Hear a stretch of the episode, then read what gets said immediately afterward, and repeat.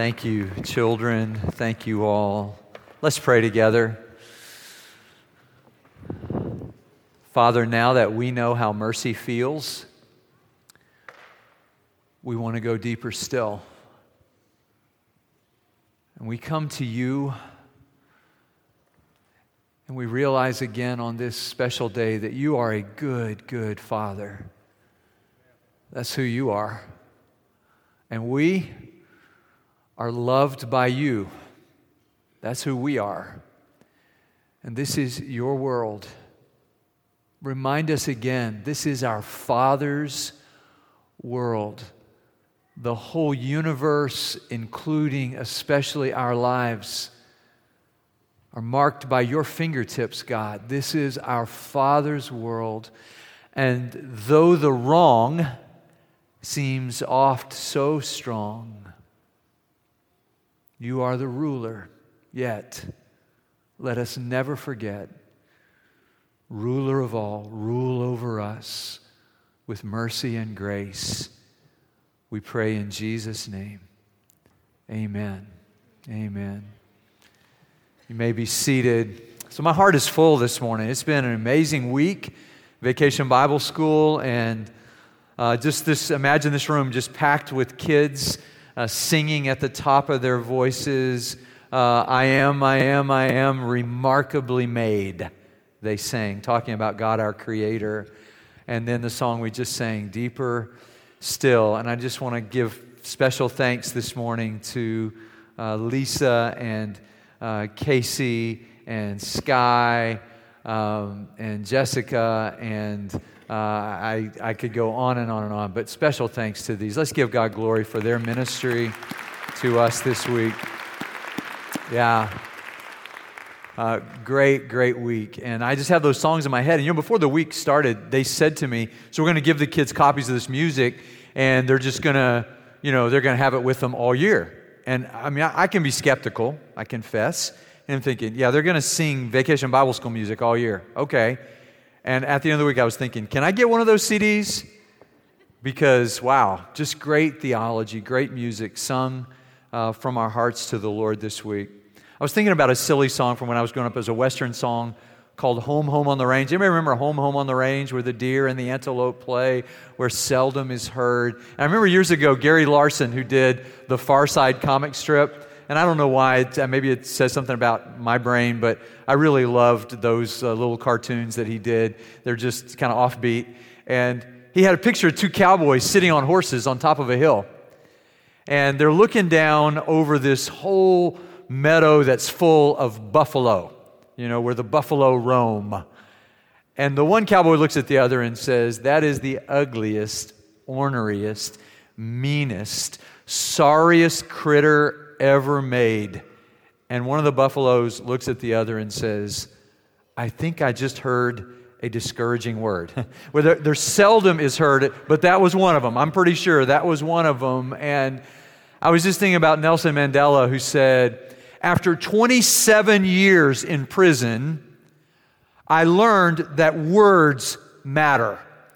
That the words we speak have the power of life and death to those to whom we speak. Especially, this is true of the words of parents to our children. How do we give life to our children through our words. Would you open your Bibles with me, the book of Esther, chapter 4? I've never preached Esther on Father's Day. I've been preaching Father's Day for about 35 years now. It's time for a new text, right?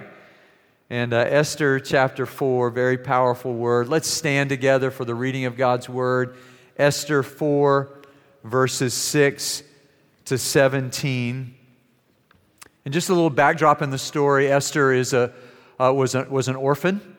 Uh, her parents died, and Mordecai, sort of a relative uncle, uh, chose to become her parent, her uh, uh custodial guardian, we might say these days, her father.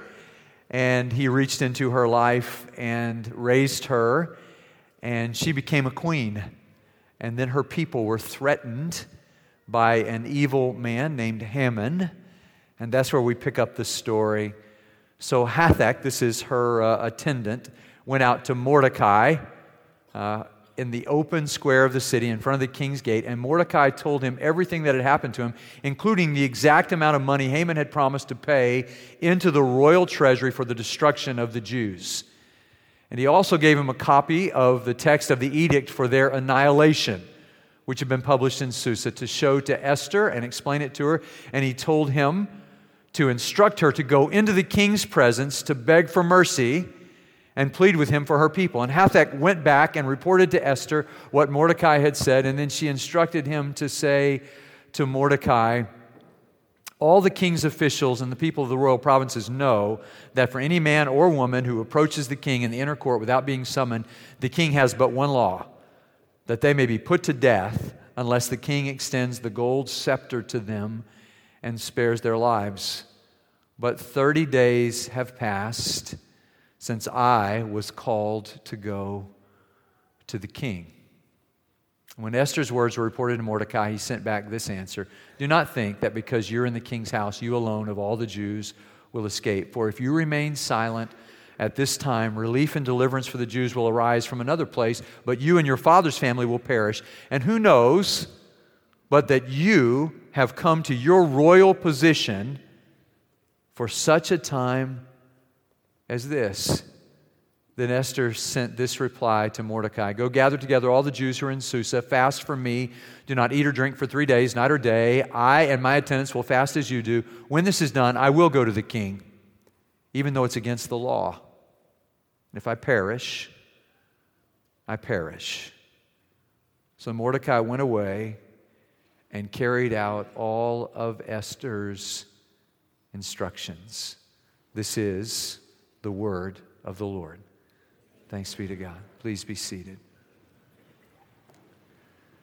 So, words are powerful. And uh, one wicked man, Haman, gives a, a bad report to King Xerxes. Remember, the Israelites have gone into exile. They're from the southern kingdom of Judah. I'm starting to think about Camp Tallowood in my sermon Tuesday morning. And they're from the southern kingdom of Judah. And they are captives of the Babylonian king Nebuchadnezzar, and then the Persians defeat the Babylonians, and suddenly the Israelites find themselves in this foreign land, and there's a king named Xerxes, and he has some domestic issues, and out of that, they need a new king and they, a new queen, and so they have this sort of nationwide search. And Esther, unknown to King Xerxes, a young Jewish girl, becomes the queen of all of Persia. And at about that same time, this evil man, Haman, wants to annihilate all of Esther's people, all of the Jews. And Mordecai, her uncle, father, sends word to her and says, It's up to you to save the lives of your people. And Esther says, I can't do it. Who am I to do this?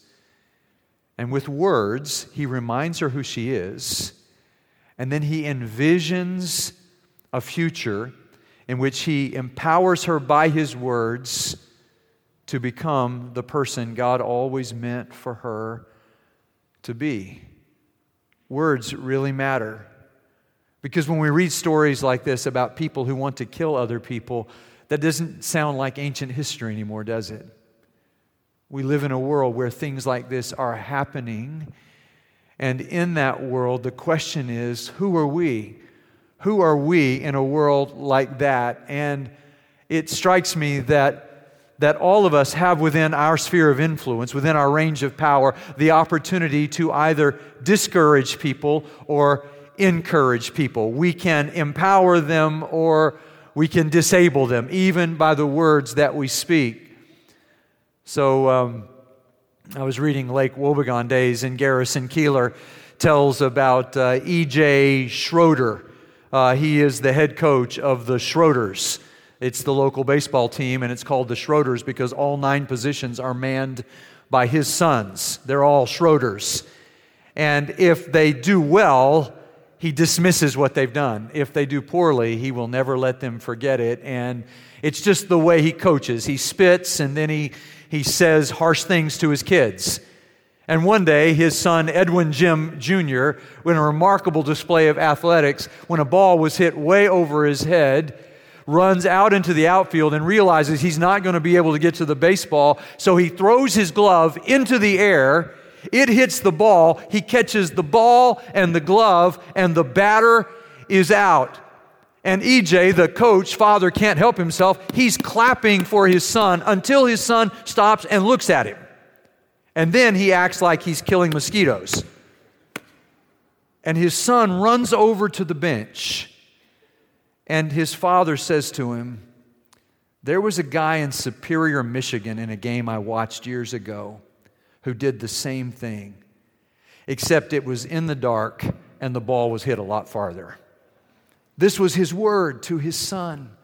And I think about that gripping moment on American Idol this year when Leslie Clarkson poured her heart out in the song about her father abandoning her at the age of six, and then contrasting her father with her husband, who piece by piece collected her off the floor where her father abandoned her, and how he's the kind of father who will never walk away from their children. There are contrasts in our world. But all of this reminds us, as Nelson Mandela said, that our words really, really matter.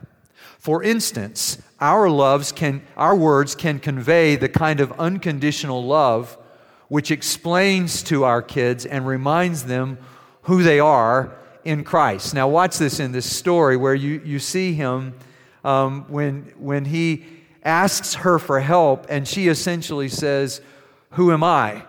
Now, why she would say, as the queen of, of Persia, Who am I? I mean, there's, there's precedent for the, that king, Xerxes, killing people. Why she would say that. But I love the sort of backstory of adoption. I remember saying when I moved here 18 years ago, I love the love of those who adopt. And I would look out in the congregation at the people who had done that. For instance, at Randy and Myra Pullen, and eventually they adopted four. There's kind of almost two groups, aren't there, in their family? And, and Sarah, who was one of our, our first friends. And recently I went to her wedding. In fact, I had the privilege of helping out with her wedding. And what happened in the reception, I will never forget. Because Sarah reached out to her birth mom when she was in college, and they met one day and had connection and then didn't see each other. But Randy and Myra invited Sarah's birth mother to the wedding. Are you with me? So from Colorado, she came. And in the reception, when Randy stood up to say what fathers say, he said something I'd never heard a father say.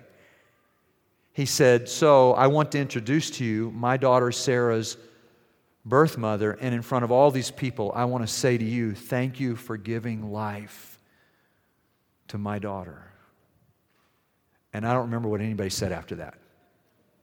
I don't remember what anybody did after that because I was undone by that, that reminder of the gift of life and then the opportunity to bless somebody who gave life to a girl that they have adopted and raised. And I was just, my head was just spinning after that. And isn't this Esther's story that Mordecai, it's, it's Jean Valjean. It's Jean Valjean saying to Cosette, uh, I will raise you and you will be my daughter. It's a beautiful story, and how out of that love could she still, don't we still, even in view of all that God has done for us, sometimes wonder, who am I? So, Emily Dickinson's little poem, I am nobody. who are you? Are you nobody too? And in this moment, maybe Esther feels like, oh, who am I? I was an orphan. I'm a nobody. And he says, no, no, no, wait a minute. That crown on your head says something. You're a queen, and you have been put in this special position, and he speaks and explains to her and reminds her of who she is. And bless the people who heal us of our self despising. Bless the people who reach into our lives with words that remind us who we are. So I get the privilege to be with families in what I consider to be sacred moments with Nora Hahn, the loss of her dad, Joe Allen Rice, And she wrote and prepared music, and then she wrote words for me to use in her father's funeral. If you weren't there, you need to hear this. This is what she wrote about her dad. She titled it, He Told Me I Was Pretty. Every Sunday morning, for as long as I can remember, my father told me I was pretty. It was usually right before we walked out the door to go to church. He took a moment to look at me and smile and told me exactly what I needed to hear. It didn't matter that I had frizzy hair that day or a bad complexion or poorly applied makeup. He thought I was beautiful, and to him, I was. And he built up my confidence when I needed support. He drove me to flute lessons when I wanted to become a musician. And aren't we all glad that he did? Because she can play. He introduced me to important people when I needed a job. In short, he did everything he could to make sure I knew I was loved, I was valued, I was special. He did these things not out of duty, but because he wanted to. Because he didn't have anyone to do that for him. His father died when he was 10, his mother died when he was 19. And they didn't get a chance to do for him what he did for us. In fact, it was one of his teachers who gave him the boost he needed to steer his life. She once told him he could be anything, and he told us the same thing, and we believed him. He reminded her of who she was. Her sister read this, Allison, you have to know Allison, and said, All I remember him saying to me was, Don't put beans up your nose.